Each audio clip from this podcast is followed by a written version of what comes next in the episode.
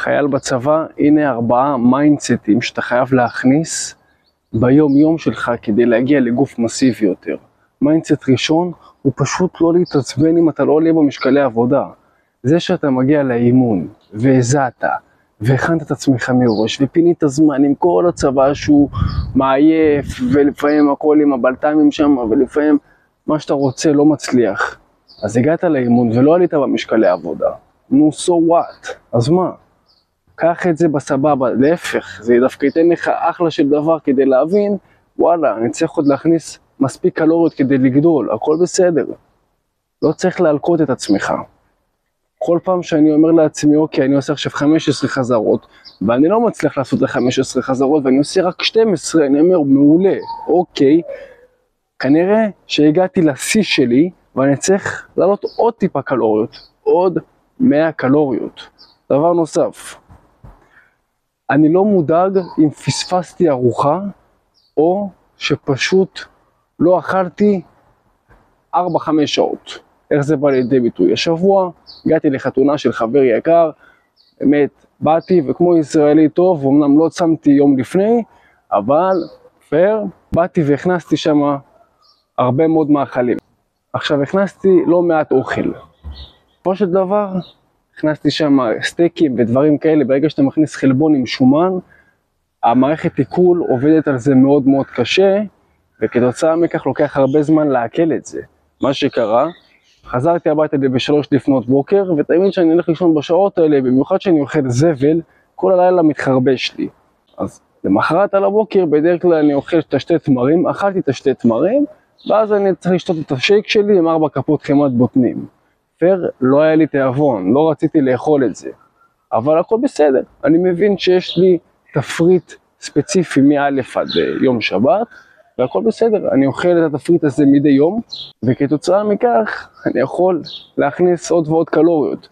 זה לא משנה שלושת רבעי יום, חצי יום, כי אני יודע שיש לי את המרכיבים, את התפריט הכולל, כדי להכניס את כל הקלוריות. אז אני לא מפחד, וגם פה אצלך אין טעם לפחד. כי בוא נעשה מתמטיקה פשוטה. נגיד ויום אחד ספציפי לא אכלת כמו שצריך, יום אחד, אבל בששת הימים האחרים כן אכלת. אז הכל טוב, אתה מבין? שש יותר גדול מאחד, לכן אין לנו סיבה יותר מדי לפחד. כי אנחנו יודעים שבממוצע הכללי של כל השבוע אנחנו בפלוס קלורי. זה מה שאני רוצה לאמן, במיוחד אם אתה בתפריט ויש לך עודף קלורי.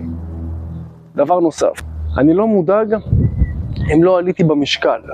בתור חייל, כל יום הרי צריך להישקל, ולפעמים בתור לוחם קשה מאוד להישקל בתור יום, ואז אתה מגיע הביתה, ונגיד אחרי שבועיים באת בזה 11-3, כולך מבסוט, זה התחלת קצת עם בחורות שם בבסיס, אימונים, ש... מטווחים, אוכל, צחוקים עם החבר'ה, ואז אתה מגיע ורואה נגיד 60 קילו. אוקיי, ואחרי עוד שבוע אתה בא, הולך לצבא, עושה את כל העניינים, מגיע עם החבר'ה, צחוקים וכן הלאה, וחוזר, ואז אתה מגיע ורואה עוד פעם 60 קילו, או אפילו 59 וחצי. אז מה קורה? מה, אתה מתעצבן? אין טעם להתעצבן כי זה יוביל אותך למטרה. מה כן לעשות? להבין שאוקיי, שבועיים הראשונים לא כל כך הצלחתי בדיוק כמו שאני רוצה, ועכשיו בוא נראה איך אני מוסיף יותר קלוריות. וכן, זאת עבודה לכל דבר ועניין, ומי שאומר לך שלפתח גוף זאת לא עבודה, משקר לך, תברח ממנו כמה שיותר מהר. אני אומר לחבר'ה שלי וגם לך כל הזמן, אתה רוצה גוף גדול? צריך לעבוד בזה, נקודה. אז אם אתה אחרי שבועיים שאתה מגיע לבסיס, אחרי שבועיים שאתה חוזר הביתה ואתה עדיין רואה את המשקל שהוא צונח, תעלה ב-100 קלוריות ורצוי שזה יהיה או מפחמימה או משומן. mindset רביעי הוא שאני יכול להגיע לכל מקום שאני רוצה, גם אם זה ייקח טיפה זמן. אחת מהמטרות הכי גדולות שלי היא להגיע ל-100 קילו ל-10 חזרות השנה. אני כרגע מתקרב ל-90 קילו, 92 קילו לשתי חזרות, ויש לי עוד שישה חודשים. עכשיו יש לי אחד החברים שאמר לי, תשמע בואנה, אנשים מתאמנים על איזה שנים, אתה רוצה להגיע לזה כל כך מהר? כן, אני רוצה להגיע לזה כל כך מהר. אם כבר אני חושב, אז בוא נחשוב בגדול. אבל אני מבין שצריך להיות סבלני. עכשיו, איך זה בא לידי ביטוי? לא מזמן באתי להתאמן, את הבנץ' במקום האחרון. זאת אומרת, התחלתי תרגיל אחד, שלוש סטים, תרגיל שני שלוש סטים, ואז הגעתי לבנץ'. אמרתי לאחד החברים שם בחדר כושר, שמור עליי רגע, אח שלי, הוא בספורטר. גם שם יש באמת שיטות איך לעשות את זה בצורה טובה כדי לא לגרום לנזקים גופניים למיניהם, אמרתי לו בוא תשמור עליי, ורציתי לעשות איזה ארבע חזרות ל-92 קילו, כדי להתחיל להתקרב עוד ועוד ל-100 קילו. באתי, הקמתי את המצלמה כדי באמת לשבור את השיא וכדי לתעד את זה, אני בא, נכנס למתחם, כולי בא וזה, טה טה טה, לוקח את הנשיפות האלה לפני שאתה רוצה להרים את המשקל, נסה להרים, בקושי אחד הצלחתי. אבל לקחתי את זה בסבבה, לקחתי את זה באווירה טובה, כי הבנתי שבדרך כלל בנץ' אני צריך למקם אותו בתחילת האימון, בתחילת התרגילים של החזה, ולא בסוף האימון. זה די מובן מאליו שאם אני אשים את הבנץ' אחרי שעשיתי מוט בשיפוע שלילי ומוט בשיפוע חיובי, ברור שאת הבנץ' יהיה לי יותר קשה להרים. אז הרמתי את האחד, כן, התבאסתי על עצמי, אבל בסופו של דבר לקחתי את זה כחלק מהמשחק, הכל בסדר. אין לי בעיה לטעות, גם לך לא אמורה להיות בעיה לטעות. יש לי בעיה גדולה לחזור על אותה טעות פעמיים. מקווה שהדברים האלה יעזרו לך, באמת, בסיכום של העניין, תבין, הכל מתחבר ל mindset. 90% מהתהליך, לא משנה איזה תהליך אתה רוצה, בין אם אתה רוצה להיות מסיבי, או כל תהליך שתעשה בחיים, הכל מתחיל ונגמר במה שיש לך פה בין האוזניים. המחשבה שלך, ה mindset, איך אתה חושב.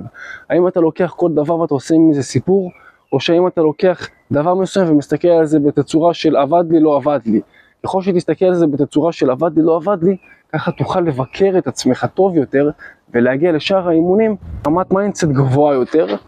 תאהב את התהליך, תאהב את ה process שאתה עושה, ובסופו של דבר אתה תגיע לתוצאות. קח את זה בסבבה, קח את זה ברגוע, לחץ אף פעם לא מוסיף לעניין. דרך אגב, אני מחלק שלוש שיחות ייעוץ ללא עלות וללא התחייבות שיעזרו לך לדעת איך לעלות חמישה קילו במסה מבלי לדחוף אוכל, גם אם יש לך חילוף חומרים מהיר.